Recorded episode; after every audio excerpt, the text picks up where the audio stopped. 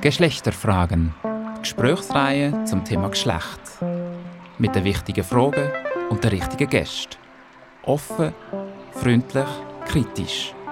Vom Stadtfluss Lenzburg bei Radio Argovia und als Podcast.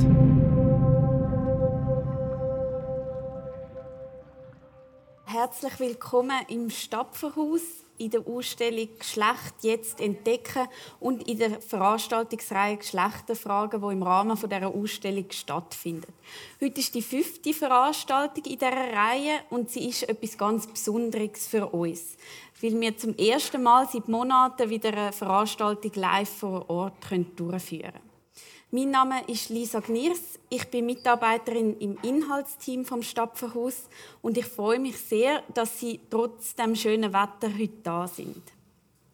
Der Titel dieser Veranstaltung hat ein ganz langes Wort, macht schwanger werden können den Unterschied. Wir wollen darüber reden, was es heißt, in der heutigen Zeit eine Frau zu sein. Was hat das zu tun mit dem Thema schwanger werden können und mit dem Thema Mutterschaft? Auch wenn man gar nicht Mutter wird, sondern das nur eine Möglichkeit bleibt? Und was hat es nicht damit zu tun? Wie groß ist denn der Unterschied zwischen den Geschlechtern heute noch? Und wie zeigen sich diese Themen im persönlichen Leben von einer Frau? Diesen Fragen widmen wir uns gemeinsam in der nächsten Stunde. Und weil es mich jetzt auch wundernimmt, wer da eigentlich so im Raum sitzt, habe ich gerade zwei kleine Fragen an Sie alle. Äh, wer von Ihnen hat heute eine Gratulation zum Muttertag bekommen? Bitte Hand heben. Es sind nur sehr vereinzelte. Danke. Und wer hat seiner Mutter heute gratuliert zum Muttertag? nicht mal. Das sind ein paar mehr, aber auch nicht wahnsinnig viele. Wer hat es einfach vergessen bisher? Gut. Danke für Ihre Offenheit. Ähm, ich habe heute Morgen auf dem Weg von Zürich da ganz viele Leute mit Blumensträußen im Zug gesehen. Also ich habe schon gemerkt, dass Muttertag ist.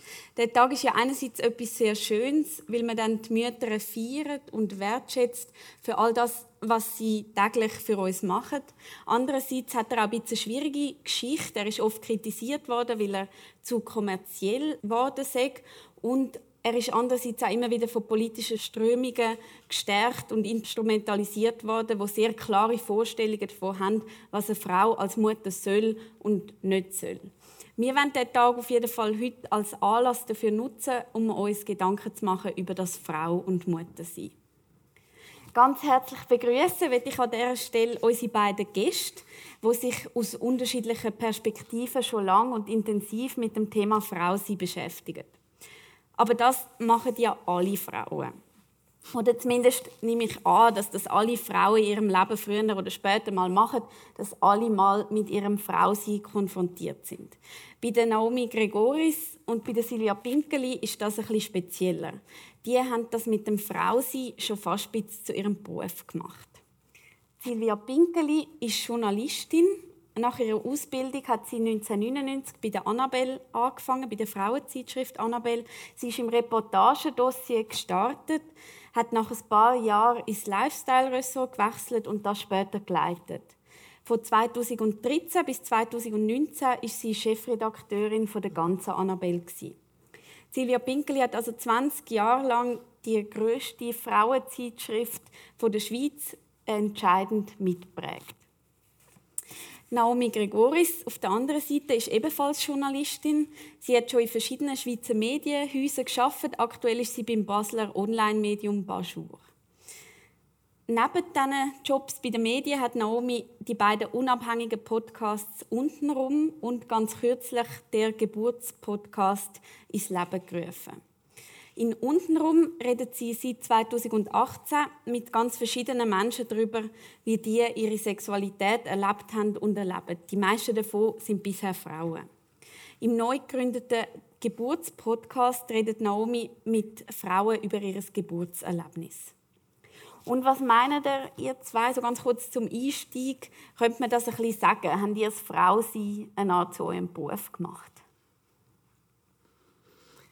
Also, guten Tag miteinander. Ich freue mich sehr, da zu sein. An diesem Muttertag ich habe übrigens heute meiner Mama schon versucht anzurufen, aber ich habe sie noch nicht verwünscht. Sie hat offensichtlich im Moment noch gerade Besseres zu tun, was völlig in Ordnung ist.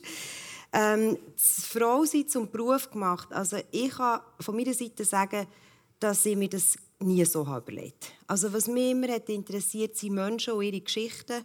Und so bin ich zu meinem Beruf gekommen, wo eine Berufung ist, zur Annabelle bin ich gekommen, weil es dort wirklich einen, einen Rahmen hat gegeben wo man sich eben sehr können interessieren für Menschen und auch Menschen mit anderen Geschichten. Insofern ähm, gehören dort vielleicht auch die Frauen dazu. Ähm, aber ich habe mir nie überlegt, ich will Frau sein quasi zu meinem Beruf machen, mhm. muss ich ehrlich mhm. sagen. Du bist mehr neugierig. Ich bin einfach neugierig, mhm. ja. ja. Ich bin sehr neugierig. Danke. Wie ist das bei dir, Naomi? Bei mir ist es ganz ähnlich. Also ich wollte auch sagen, ich habe meine Mutter auch noch nicht, ähm, ich habe nicht mal angerufen. Aber sie nimmt auch die Muttertagssachen nicht so, ist für sie nicht so wichtig. Ähm, ich habe mir das auch noch nie so überlegt. Ich glaube, bei mir ist es noch etwas, gerade heutzutage als Journalistin und wenn du so ein bisschen Autorin bist als Journalistin, dass du nicht um den feministischen Diskurs herumkommst eigentlich. Und darum bin ich, glaube auch aus Neugier und aus so, m, hm, politischem Interesse einfach ein in das hineingewachsen und habe dann einfach geschaut, inwiefern kann ich mich am besten einbringen und dann war das im Journalismusberuf und eben dann noch in diesen unabhängigen Projekten, die ich habe, nebendran. Aber es war jetzt auch nicht so, dass ich eines Morgens bin aufgewacht und dachte, Frau sein, das ist mein Thema. Mhm. Mhm. Mhm. Und wenn man jetzt Frau sich ein persönlicher versteht, wann hast du gemerkt für dich, dass du eine Frau bist? Hast du eine Erinnerung an das? Ähm, ja, das ist interessant, dass du mir das fragst. Ich habe nämlich vor zwei Jahren für die Zeit, eine grosse Zeitung für den Schweiz Teil, ein Essay ähm, darüber geschrieben, was das Frausein sei heutzutage für mich. Und dort habe ich mich erinnert an eine Episode im Austauschjahr. Also dann war ich schon relativ alt, 17, in Argentinien. Und dann hat eine Freundin von mir, ähm, der ist mir sehr fest auf Äußerlichkeiten fixiert, hat meine Brüste kommentiert. Und hat gesagt, sie seien so gross und so toll.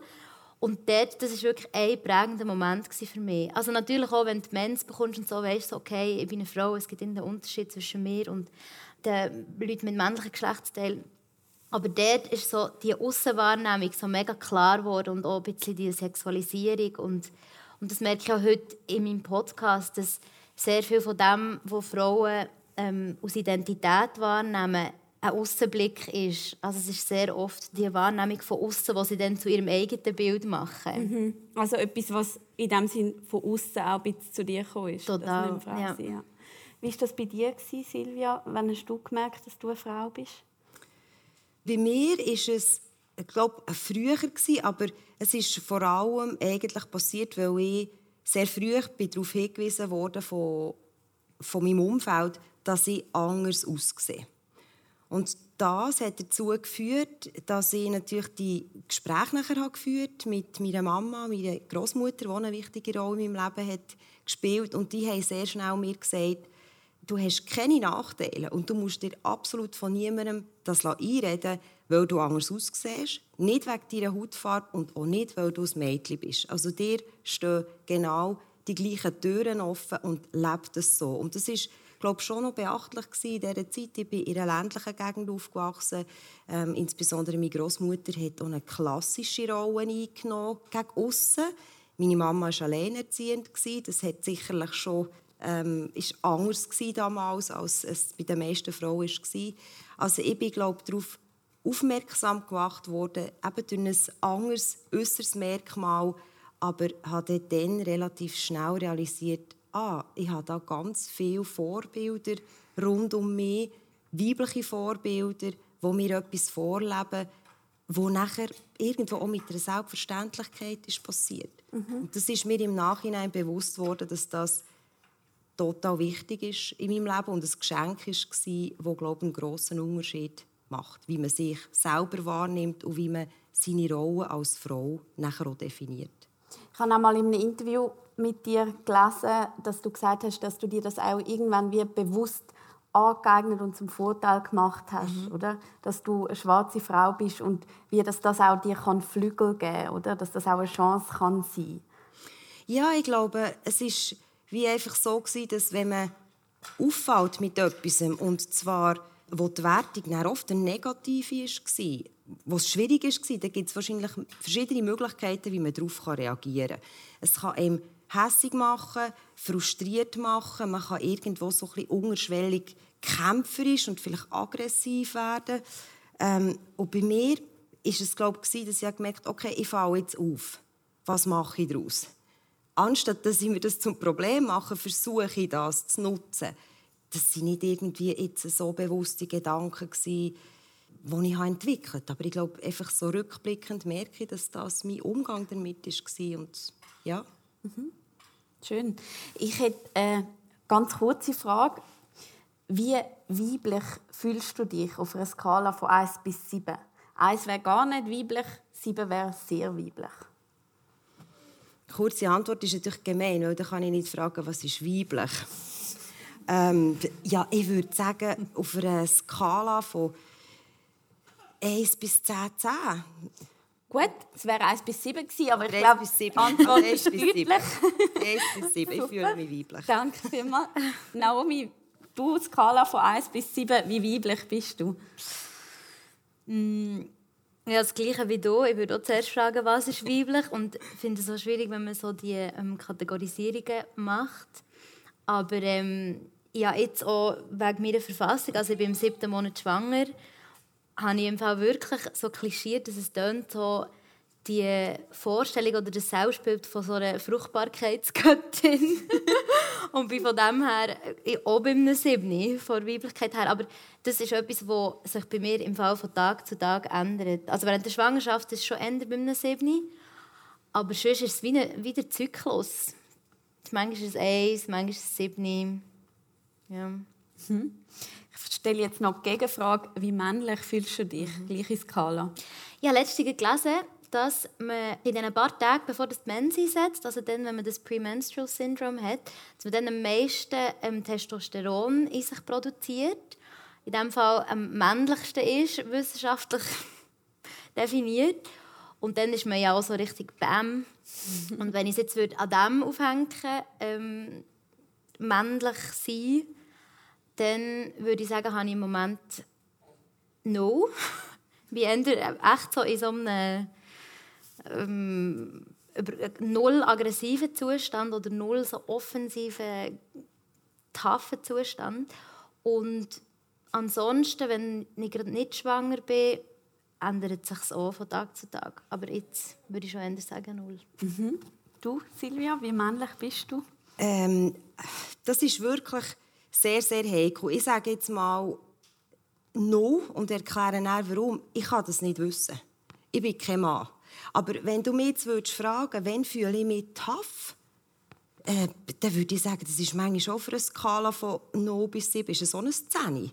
Also, das ist, ähm, ich finde es sehr heikel. Man muss aufpassen, dass man nicht im Kopf, weil das ist, glaube ich, eines der grossen Probleme, anfängt zu überlegen, aha, ich bin zehn oder sieben weiblich. Das heisst, ich bin empathisch, ich bin ähm, offen, ich bin nachhaltig. Und nachher ähm, gibt es noch die männliche Seite mir, da bin ich tough. Und, mm, ich habe das Gefühl, das hat mit Sozialisierung zu tun. Darum würde ich sagen, nochmal 10% Frau, 0% Mann, weil ich es einfach nicht beurteilen kann. So. ist gut.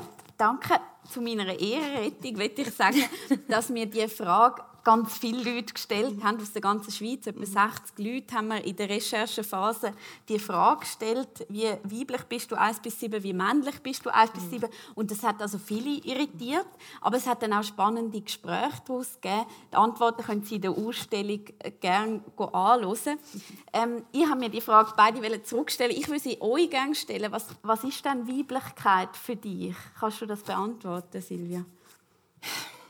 Also Weiblichkeit ist eben einfach meine Erfahrungswelt. Und ich glaube, es gibt Sachen, die man gemeinhin als weiblich würde bezeichnen dass man ähm, sich interessiert, vielleicht eher für schöne Sachen. Aber alles das, was ich jetzt sage, kommt mir selber schon ein bisschen speziell vor, wenn ich sage, ich glaube, weiblich heisst, dass man irgendwo ein Körpergefühl hat, dass man das auslebt, dass man irgendwo auch ein Gespür hat für seine Mitmenschen, irgendwo ein Harmoniebedürfnis. Das kann weiblich sein, aber weiblich kann auch sein, dass man wagemutig ist, dass man speziell neugierig ist, dass man ähm, herausfordernd ist. Das kann alles auch weiblich sein. Also sehr schwierig, mhm. sehr schwierig zu mhm. definieren. Naomi, du hast vorher schon angesprochen, du fühlst dich ein bisschen wie eine Fruchtbarkeitsgöttin im Moment. Was, was sind so Momente, wo du das Gefühl hast, jetzt bin ich gerade wahnsinnig weiblich? Ist das einfach generell während der Schwangerschaft? Während der Schwangerschaft oder schon schon? Auch sonst? Hey, ich komme immer wieder auf diesen Zyklus zu sprechen, aber es ist wirklich, es hat extrem viel bei mir mit den Hormonen zu tun. Schon wenn ich den Einsprung habe, dann gibt es wirklich so ein Gefühl von so Selbstbewusstsein und Stärke und Grundvertrauen in sich selber. Und das ist für mich dann etwas, was ich aus weiblich konnotiere, einfach weil ich mich als Frau bezeichne und für mich meine Identität eine Frau bin. Aber die Kategorisierung gefällt mir so schwer, weil wir eigentlich jeden Tag uns dafür einsetzen, dass man das aufweicht und dass auch Männer dürfen weiblich sein, sagt man ja nachher. Und was ich zum Beispiel auch jetzt erfahre mit den, in diesen Gesprächen mit Männern für meinen Podcast, dass sich das so viele Männer wünschen dürfen, können die Charaktereigenschaften nicht mal haben, weil sie heisen, sondern ähm, öffentlich austragen. Und darum äh, es ist wirklich es widerstrebt sich alles in mir, die Frage zu beantworten, was Weiblichkeit ist und wenn mhm. ich besonders weiblich mehr fühle. Mhm. Also wir haben die Frage auch allen Männern gestellt. Mhm. Ähm, und was du ansprichst, ist auch ein bisschen ein Eindruck, den ich in diesen Interviews dass die Normen, wie man sich darf bewegen darf, manchmal dann für Männer fast enger sind. Mhm. So. Also sich weiblich zeigen ist irgendwie schwieriger für einen Mann als für eine Frau, sich männlich traditionell konnotiert. Wobei, klar, ich bin mir bewusst, das sind schwierige Kategorien. Jetzt, Silvia, du bist Jahrgang 72, mhm. ist das richtig? Naomi, du bist Jahrgang 88. Mhm. Wenn ihr auf euer bisheriges Leben zurückschaut, hat sich euer Gefühl vom Frausein im Laufe dieser Zeit verändert? Also mein persönliches glaube ich nicht. Das kann ich nicht sagen, weil ich mich letztendlich nehme ich mich wahr als Silvia. So. Und in dem habe ich mich sicher stark verändert.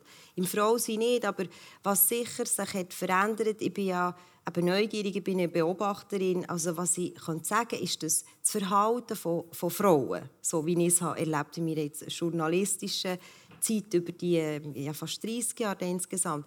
Ich glaube, das hat sich schon verändert und die Definition, was Frau sein ist und wie weit dass das überhaupt im Vordergrund steht, als erstes das zu definieren. Das, finde ich, hat sich verändert und das finde ich auch schön, dass sich das hat verändert hat. Dass so die vielleicht klassischen Merkmale von weiblich sein sich plötzlich erweitern und, und sicher auch schon in, zwischen uns jetzt, zwischen der Nami und mir, mhm. ähm, ganz andere Definitionen sind oder Vorbilder. Und das finde ich eigentlich das Schöne und das Spannende. Mhm. Ich würde gerne gerade schnell auf das zurückkommen, aber ich würde die Frage auch noch dir stellen. Mhm. Naomi, hast du das Gefühl, da hat es verschiedene Phasen gegeben in deinem Frausein, in deinem bisherigen Leben? Ähm, nein, ich glaube nicht. Also ich habe es gleich wie Silvia, aber mir ist schon das Frausein einfach verknüpft mit Naomi sein und die ist eh einfach im stetigen Wandel und auch mit dem Mutterwerden hat sich das verändert, aber das habe ich nicht alles auf das Frausein bezogen. Und ich glaube, was bei mir noch der andere Blick ist, also bei Silvia war es jetzt, dass sie einen Blick darauf hatte, wie sich die Frauen haben verändert oder das Frausein. Und bei mir ist, wie sich die Aussenwahrnehmung auf mich hat verändert. Weil es gibt wie den Mikrokosmos in meiner Kernfamilie und mit meinen Freunden und so und in dem Milieu, wo ich mich bewege. Und dort habe ich das Gefühl, dort ist das nicht so verhandelt worden, aber ich, zum Beispiel in dem Moment, als ich Mutter geworden also das erste, ich habe schon ein Kind, das anderthalb ist, habe ich wie gemerkt, so, mein Bild in der Gesellschaft hat sich verändert. Ich bin nicht mehr so die, der, wo alles offen steht, lustigerweise. Oder? Man hat ja jetzt sowieso in dem, wo ich mich bewege, so ein bisschen urban und linksalternativ und so, ist ja immer die Vorstellung von, du kannst alles sein, was du willst, auch als Frau, ist ja immer, oder? Und dann habe ich wie gemerkt, plötzlich, wenn du Mutter wirst, wird die Rolle total aufgeladen erstens, neu und auch enger, weil du, dann, du bist dann Mutter auch noch. Und das ist nicht einfach etwas, das nebenbei läuft, sondern du bist Mutter und dann machst du noch andere Sachen. Und das ist mir einfach mega aufgefallen. Das war für mich ein mega Einschnitt. Mhm.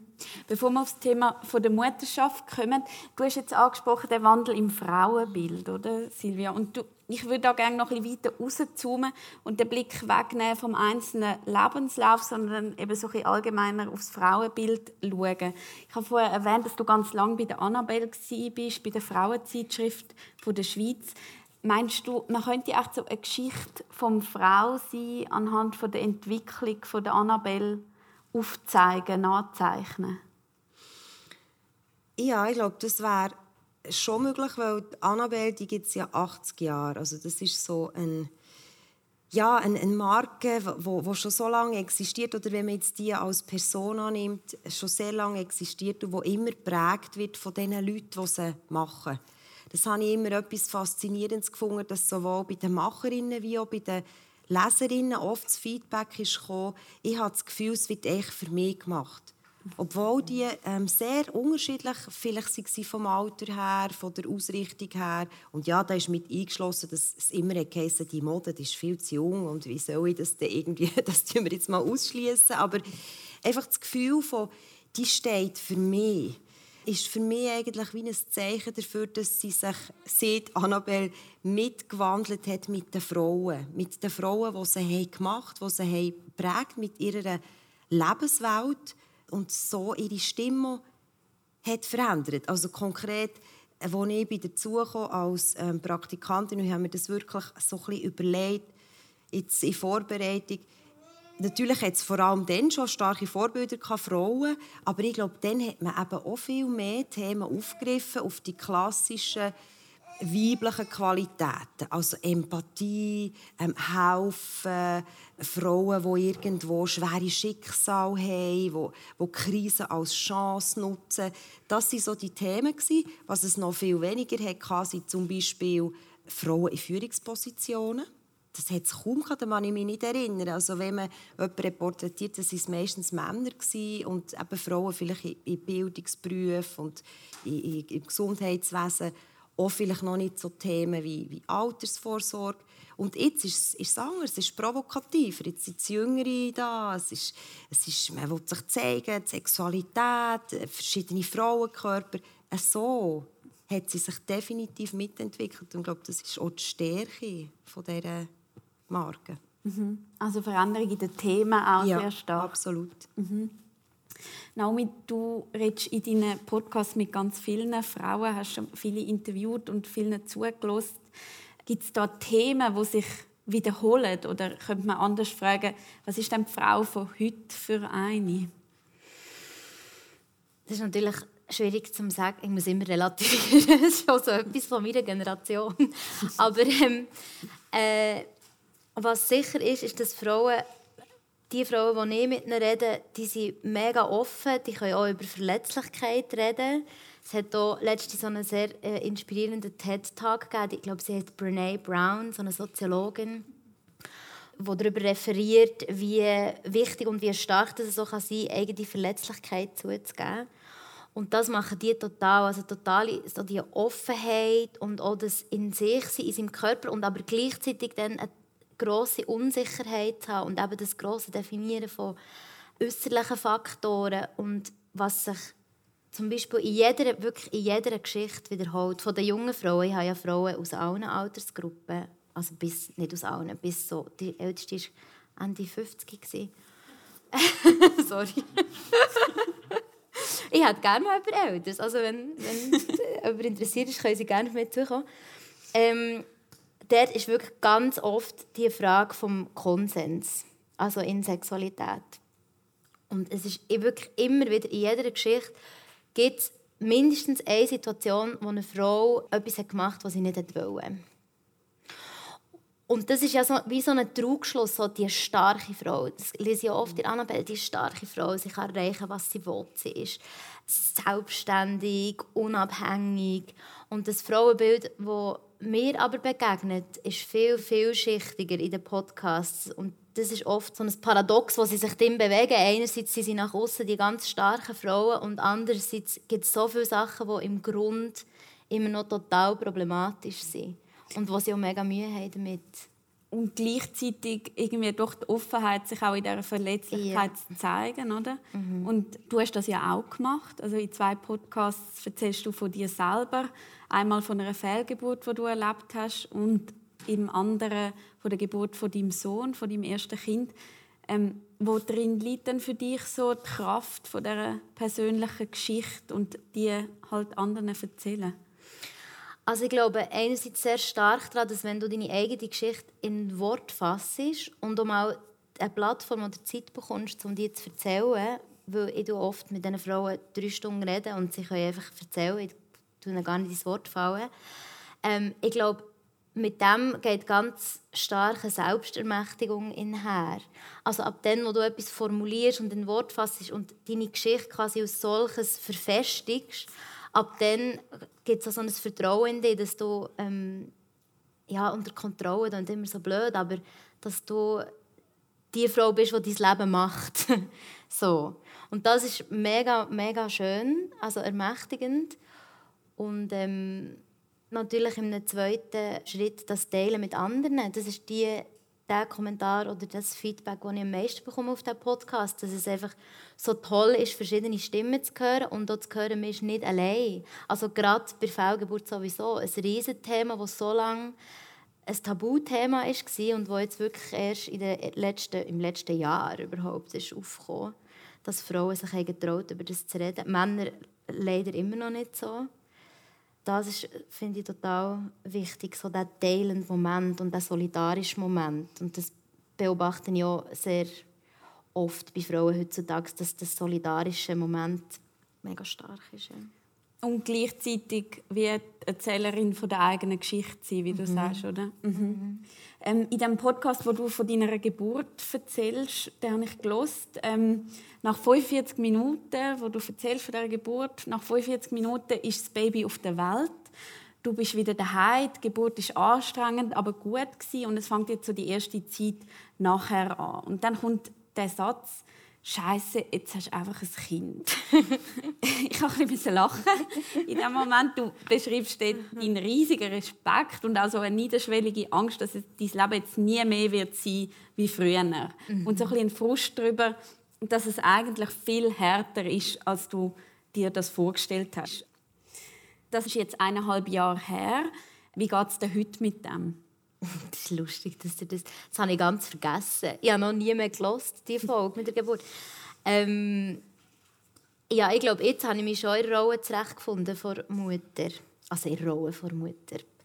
Einfach für mich selber. Weil das ist auch etwas, das ein Tabuthema ist. Und das ist eigentlich etwas, was mich mega interessiert, die Tabuthemen aufzubrechen und Leute, die gewillt sind, darüber zu erzählen, eine Möglichkeit geben, um über das ähm, zu reden. Und jetzt vor Mutterrolle war auch etwas, wo man so das Bild vermittelt bekommt von glücklichen Neumutter, die vom ersten Moment an verliebt ist in ihr Kind und alle Schmerzen sind vergessen und es ist einfach nur noch schön. Und auch jetzt gerade für einen Geburtspodcast, wo wir auch schon mit vielen Frauen haben geredet, ist bei den meisten Frauen ist es nicht so. Und dass dort so eine Diskrepanz herrscht zwischen dem, wie es tatsächlich ist und dem, wie es erzählt wird und vermittelt wird und auch überall von allen Plakaten für irgendwelche Versicherungen auf die lächelt, das finde ich schon krass.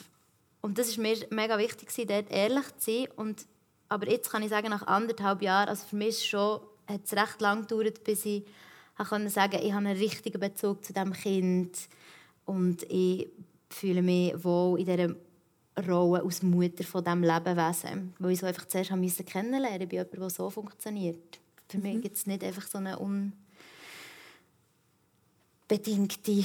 Liebe von Anfang an. Mhm. Silvia Pinkli, du hast selber kein Kind. Welchen Weg bist du gegangen mit dieser Möglichkeit, vom potenziell schwanger werden? Also, eben, ganz offensichtlich einer, der am Schluss dazu geführt hat, dass ich kein Kind habe. Es ist aber für mich nie so... Es hat sich tatsächlich einfach nicht ergeben. Also ich habe mir nie die Frage so bewusst gestellt, will ich Mutter werden, will ich nicht Mutter werden. Erstaunlicherweise oder lustigerweise habe ich in jungen Jahren, wenn man mich hat gefragt immer gesagt, wenn ich mal ein Kind habe, dann wird es wahrscheinlich nicht sein, bevor ich irgendwie 34 bin. Ich habe nicht weiter Gedanken darüber gemacht, aber es war so nah so. Also es ist, hat es nicht eine Dringlichkeit gehabt. Und nachher hat sich das nicht ergeben. Und bis jetzt ist es auch so, dass ich nicht irgendwie das Gefühl habe, dass das ein Problem ist. Aber was ich muss sagen, ist, dass ich immer unterwegs damit habe gerechnet, dass es plötzlich ein Problem sein könnte. Also da ist der glaube wirklich wieder auf das klassische Neume durch auch Erwartungshaltung, vielleicht, wo man auch an sich selber hat. Wäre es nicht eigentlich für mich als Frau auch wichtig, dass sie ein Kind hat? Weil es die Gesellschaft irgendwo vielleicht zum Teil so auslegt, aber auch selber ja, es hätte schon Punkte gegeben, mit 40 zum Beispiel, ja, jetzt müsste ich dann etwa, und nachher mit 42, ja, also jetzt wird es dann wirklich.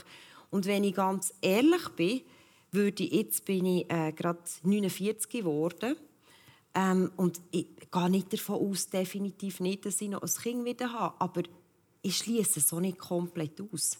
Und ich finde das interessant, was das aussagt über meine eigene Einstellung zum Kind haben. Also irgendwo durch bleibt es immer ein Aspekt, ich tue mich offenbar jetzt in meinem Fall gleich nicht aktiv dagegen entscheiden und habe neu durch auch einen kleinen Stress, wenn es dann die Natur plötzlich mich, was sie tatsächlich wahrscheinlich hat gemacht in der Zwischenzeit. Aber dass sie mir das wie so offen behalten, ist für mich einfach eine interessante mhm. Sache. Oder? Also das heisst, es hat irgendwie, habe ich in mir das Gefühl, hm, vielleicht hätte ich doch auch die Aufgabe noch gehabt, als Frau Mutter zu sein. Mhm. Ähm, was ich schnell, ja, ich schnell etwas fragen. Hast du das ähm, gespürt von außen oder den Stempel von die Frau, ja. die sich entscheidet, nicht Kind zu bekommen? Oder wieso ja. willst du kein Kind?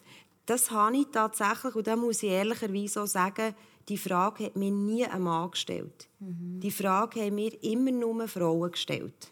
Also, wieso bist du nicht Mutter genau, oder was? Wo, ja. du kein Kind? Oder wieso hast du kein Kind gehabt? Oder ah, du bist halt eine Karrierefrau. Sorry. Das ist tatsächlich etwas, wo eigentlich nie Männer haben mir nie das Gefühl gegeben, sie würden das von mir erwarten oder ich wäre jetzt nicht irgendwie vollkommen auch nicht alle Frauen, aber wenn sie ist gekommen, eben manchmal schon so mit Zwischentönen, ah ja, gell, du hast dich halt für Karriere entschieden. Mhm. Oder ah, du hast halt Zeit für so Sachen. Weißt, wenn du Mutter bist, ist es anders. Also das ist, glaube ich, eine Wahrheit und ein Tabu, das man als Frau manchmal nicht so gerne preisgibt, weil es eine Art ein Solidarität in Frage stellt. Aber die Rolle von Mutterseite, die kann einmal von Frauen als Frau manchmal zugespielt werden und nicht immer nur in einer angenehmen Art. Mhm. So. Also, wo wir die Interviews gemacht haben in der Vorbereitung der Ausstellung, ist mir einfach aufgefallen, wenn man mit Frau über ihre Frausein geredet hat und sie auch gefragt hat, was ist vielleicht ein Vorteil am Frausein oder was ist ein Nachteil am Frausein, in beiden Fragen ist mega oft das mit dem Schwangerwerden können und Mutter sein kommen.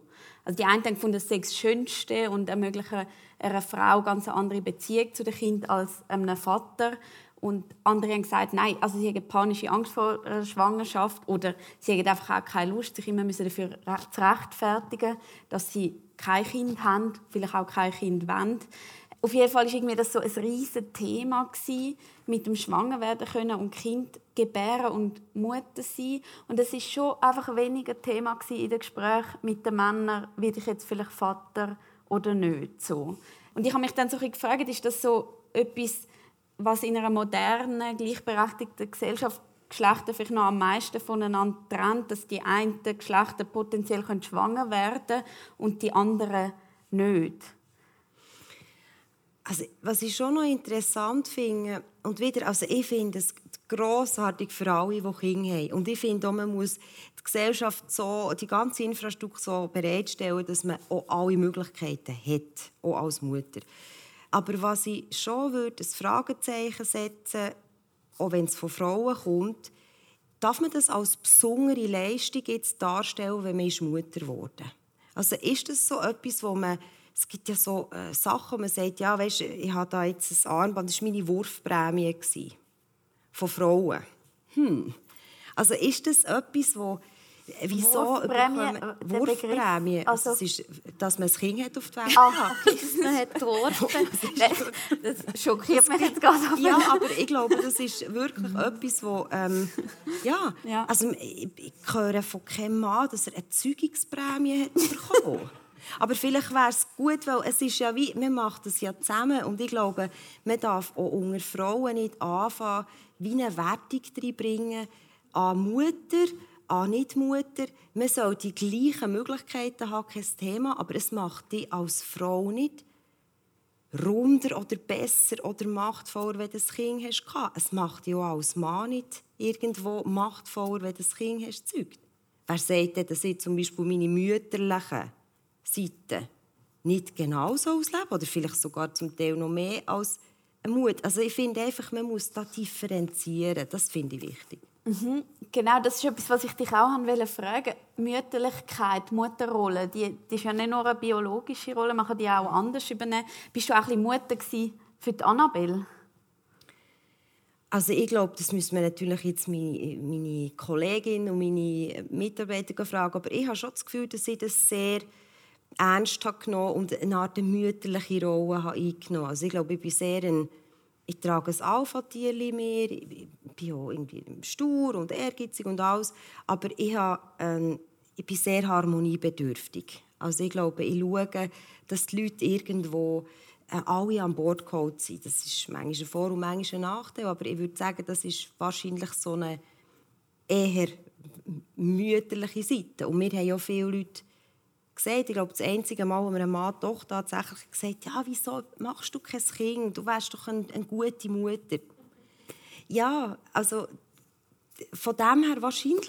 Wahrscheinlich. wahrscheinlich mache ich es jetzt äh, auch in meinem Umfeld. Das ist mir irgendwie wichtig. Mhm. Ich liebe mein Gottenkind. So. Aber ich suche auch keinen Mutterersatz. Also ich habe weder Katze noch Hunde. Noch also nicht, dass man das immer muss als Mutterersatz haben muss. Ich sage nur, ich suche mir nicht Ersatz, aber ich lebe die Seite, mhm. bis ich 90 bin oder wie, wie alt auch immer.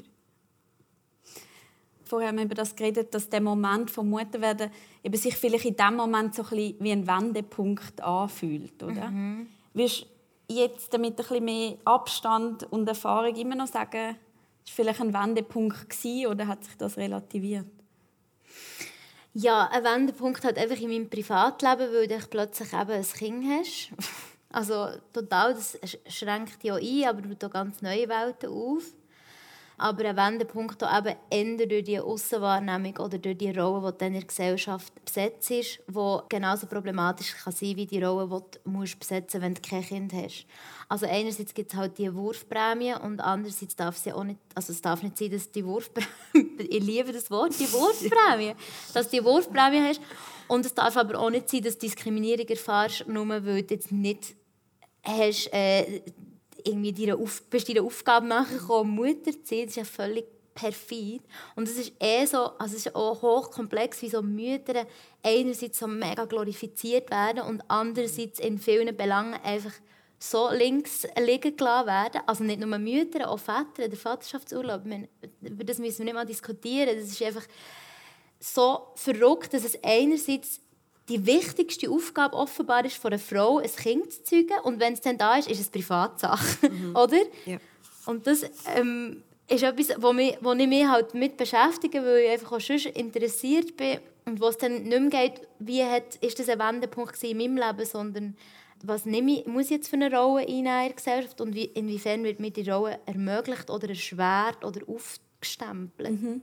In unserer heutigen schweizerischen Gesellschaft ist es ja wie definitiv ja. ein Wendepunkt im Sinn von, dass viele Paare, bevor sie Kind haben, beide gehen arbeiten, beide viel gehen arbeiten und in dem Moment, wo das Kind geboren ist, bleibt die Frau erst mal daheim oder schafft deutlich weniger. Also es ist in dem Sinn wirklich noch ein realer gesellschaftlicher Wendepunkt. Ähm, du hast wie gesagt schon einen Sohn und wirst ja jetzt die Mutter von Zwillingen. Mhm. Ich glaube, man darf es verraten. Herzliche Gratulation. Geht das Raunen durchs Publikum.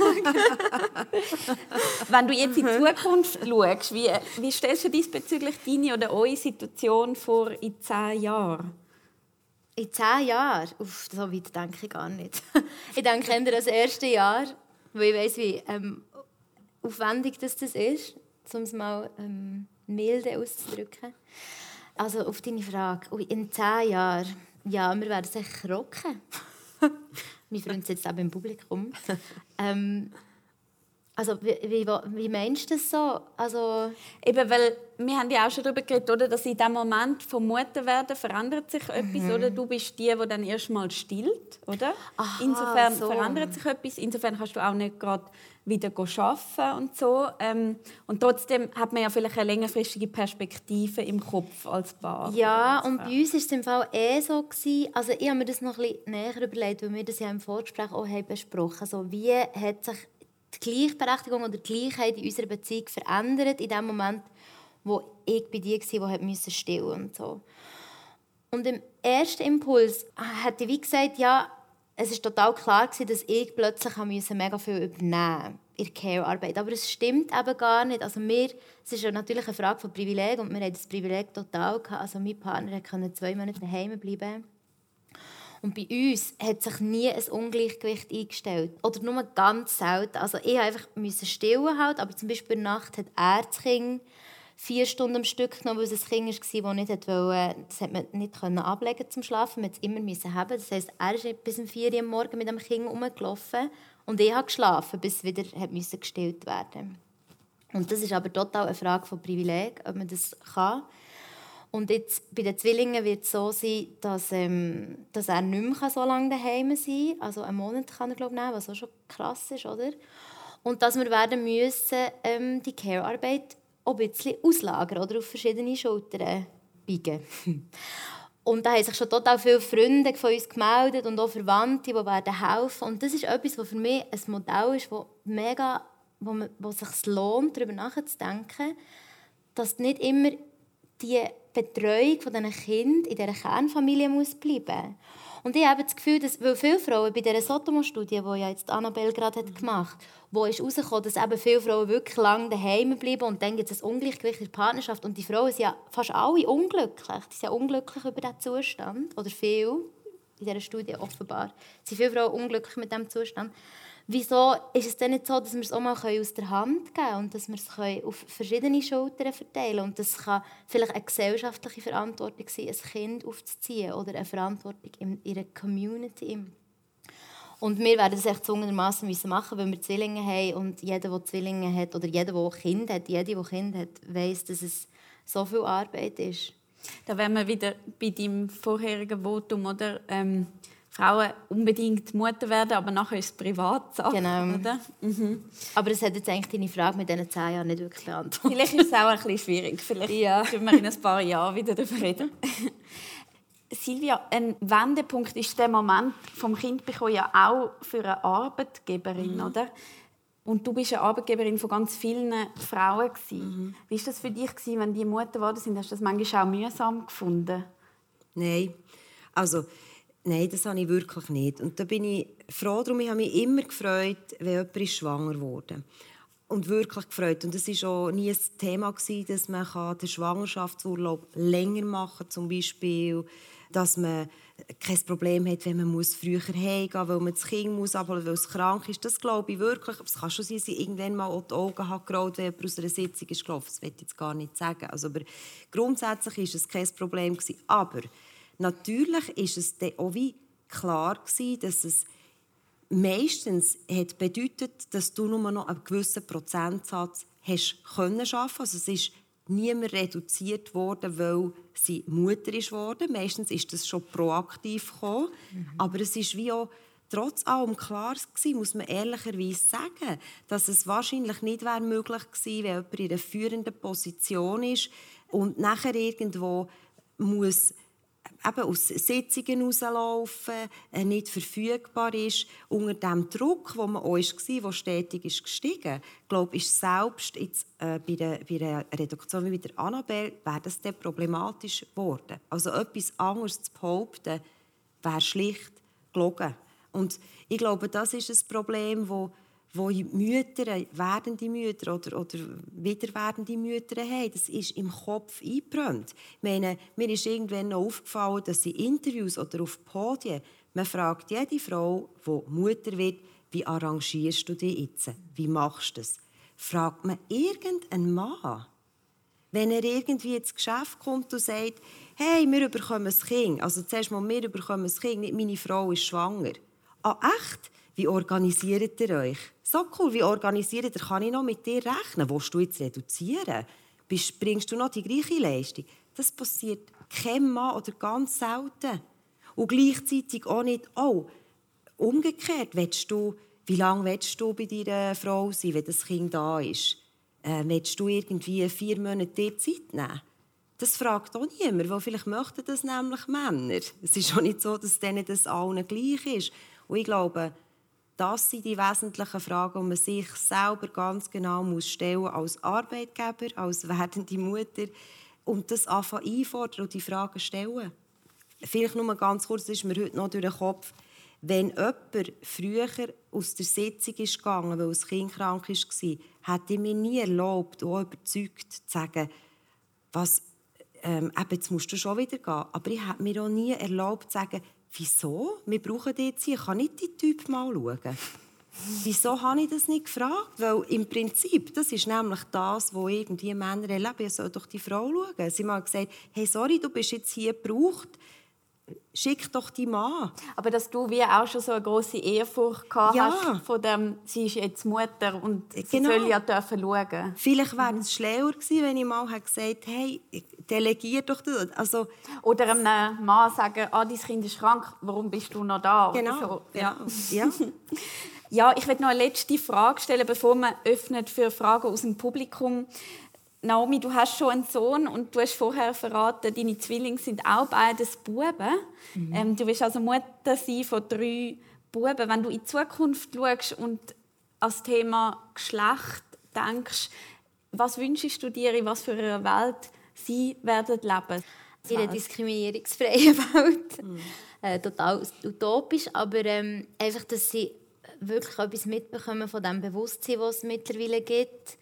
Ähm, auch gerade, dass es eben nicht nur zwei Geschlechter gibt. Also auch wenn wir jetzt eben macht schwanger werden können, einen Unterschied. Ich glaube, ähm, es sind nicht nur Frauen, die schwanger werden können. Du hast einen Uterus, aber es sind nicht nur Frauen Uterus.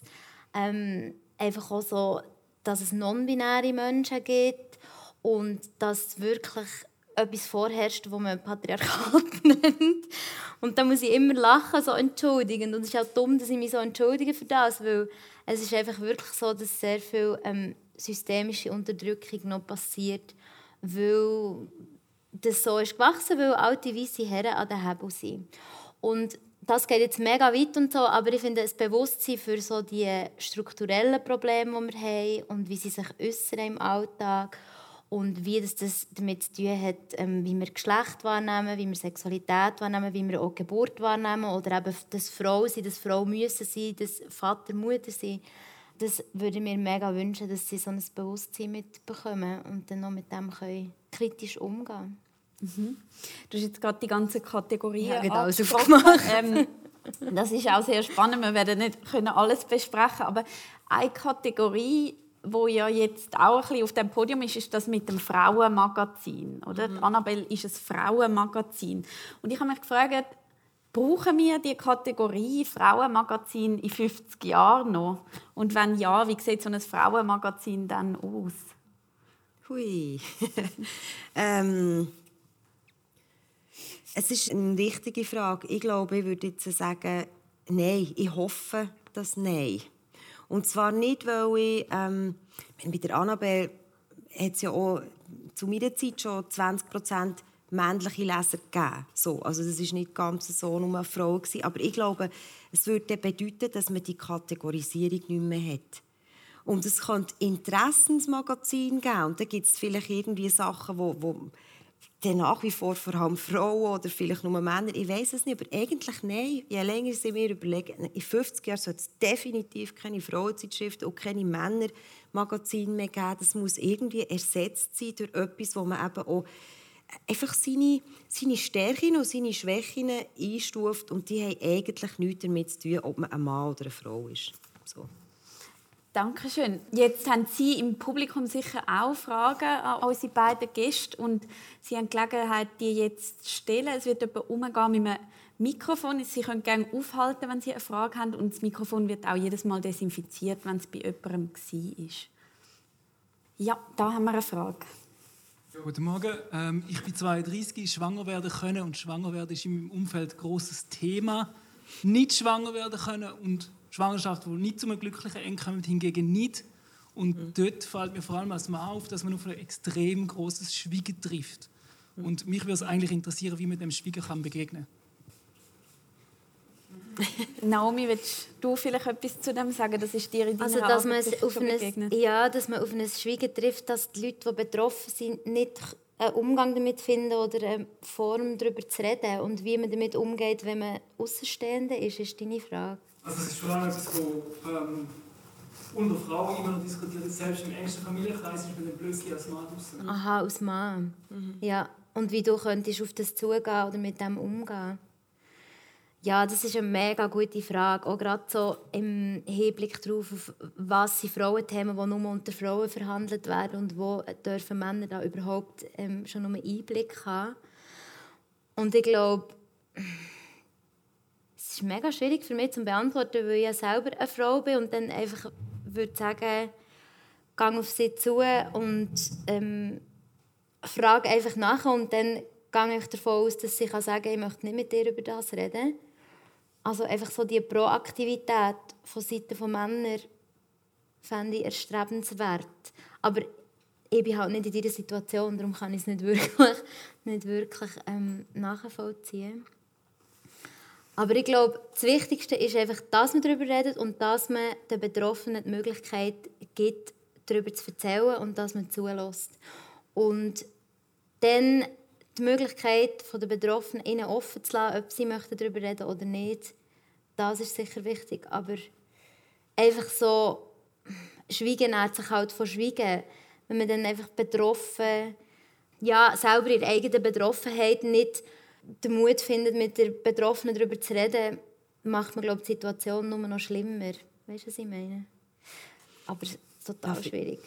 Ich, darf ich noch etwas dazu sagen? Ich finde es toll, dass die Frage kommt und dass das Interesse da ist.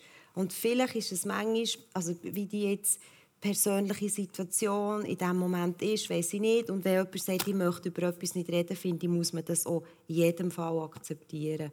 Aber vielleicht dürfen Männer auch gewisse Sachen einfordern, wenn sie sich schon interessieren. Also, weil Frauen müssen ja auch einfordern in, in männlich dominierten Welten mehr als eines, bis sie mal reinkommen.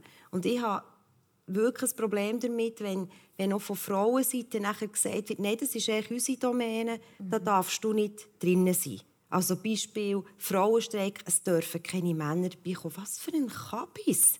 Also wenn man endlich Männer hat, die sich ernsthaft interessieren, finde ich, muss man das genauso feiern. Und eben vielleicht als Mann, wenn man ausgeschlossen wird, die Sachen natürlich respektvoll und mit akzeptieren, wo die Grenzen sind, aber auch einfordern und sagen, doch, mir ist es im Fall auch wichtig und mir betrifft es auch, weil das ist auch eine Art, wie so Stereotypen zu ändern. Mhm. Also, finde ich wichtig. Danke, wir haben da noch mal eine Frage, oder? Sibyl, ja. Es ist eigentlich ins Ähnliche hineingegangen. Ich habe mir jetzt selber leid, wir haben so viel über Frauen geredet und wahrscheinlich müssen wir einfach unbedingt auch noch gleiche Veranstaltung machen zum Mann sein. Weil ich glaube auch, ich glaube, für die Frauen ist es so, man darf so darüber reden und man sollte und man wird ermutigt, ermächtigt, alle die Tabus aufbrechen. Und ich frage mich auch umgekehrt, aber es ist natürlich schwierig, weil alles Frauen auf dem Podium sitzen. Aber da in diesem Raum hat es jetzt, mich hat auch gefreut, dass eigentlich viele Männer da sind. Und die Frage ist, wie kommt man in diese Themen hinein als Mann? Dass man nicht nur draußen steht. Und ich glaube, das wäre wirklich ein Thema, wahrscheinlich, wo wir alle vier oder alle nicht können beantworten können und wo wir unbedingt eine Veranstaltung dazu machen Dass also, wie du gesagt hast, Silvia, nicht nur Frauen sich müssen anklopfen und Zutritt verschaffen zu traditionell männlichen Welten, sondern Männer auch das Recht haben, anzuklopfen in Gesprächen, wo sie sonst einfach auch nicht dabei sind. Ja. Mhm. Gibt es noch weitere Fragen? Ich kann noch schnell etwas ergänzen zu deiner Frage. Bei einer Fehlgeburt ist ja auch ein Mann betroffen. Und du als Mann hast natürlich, vielleicht, wenn es dir schwerer fällt, mit der betroffenen Frau darüber reden, mit dem betroffenen Mann darüber reden. Weil unter Männern wird echt zero über das geredet. Als wir eine Fehlgeburt hatten, ist es etwa einen Monat gegangen, bis jemand quasi zu mir gekommen ist und gesagt hat, tut mir leid, mhm. du hast eine Fehlgeburt gehabt. Das findet überhaupt nicht statt, das Gespräch. Und es ist definitiv an uns, äh, wahrscheinlich auch anfangen, über das zu reden. Ich habe auch schon von anderen Männern gehört, dass es nicht nur nach der Fehlgeburt so ist, sondern auch nach der Geburt. Dass sie das Bedürfnis hätten, vielleicht mit ihren Freunden darüber zu reden, aber dass das eigentlich auch nur unter Frauen verhandelt wird. Mhm. Mhm. Also wir brauchen definitiv so eine Veranstaltung, auch zum Mann sein. Ähm, ich hätte noch eine allerletzte Frage an euch zwei zum Schluss. Ist es euch wichtig, weiblich gekleidet zu sein? kleiner Bruch. Also in dem Moment, jetzt gebe ich die Frage aber zurück. Definier bitte weiblich gekleidet. Gut, Silvia, du bist äh, beim Frauenmagazin Annabelle gsi, wo sich natürlich schon mit weiblicher Kleidung auseinandergesetzt hat. Ähm, aber ist doch gut, lassen wir es bei dieser Antwort. Du hast die Frage beantwortet. ja, ähm, also ich trage so einen unförmigen Hosenanzug. äh, also ich habe schon gerne, wenn weiblich gekleidet ist, dass die Kleidung, die die Körper in irgendeiner Form inszeniert oder in Szene setzt, bedeutet, dann ja. Aber es hat einfach mit meiner Freude an Kleider zu tun und nicht mit meiner Weiblichkeit, weiblich erscheinen. Ja. Und ich würde aber auch, mich würde auch interessieren, mit was für Hintergedanken, weil die Frage hat er sicher auch vielen Leuten gestellt, also ich habe das gefragt, mir klar großer Bruch im Gespräch. Ich habe das gefragt, weil unser nächstes Gespräch am ah, 6. Juni ah. sich um Fragen rund ums Thema Körper und Geschlecht dreht. Der Alain Glore ist Projektleiter im Stapferhaus, wird dann mit der Kulturwissenschaftlerin Ulrike Langbein darüber reden, warum und wie sich Kleider, Mode und Körpernormen verändern und was das eben über unsere Geschlechterrolle aussagt. Auch das Gespräch wird es wieder vor Ort geben, hier im Stapferhaus. Es wird es aber auch wieder geben als Podcast zum Nachlesen und Abladen. Danke vielmals für das spannende Gespräch und ich danke Ihnen im Publikum auch ganz herzlich fürs Kommen, fürs Zuhören, fürs Fragen stellen und fürs Mitdenken. Ich wünsche Ihnen alles Gute, auf Wiederhören und Wiederschauen im Stapferhaus.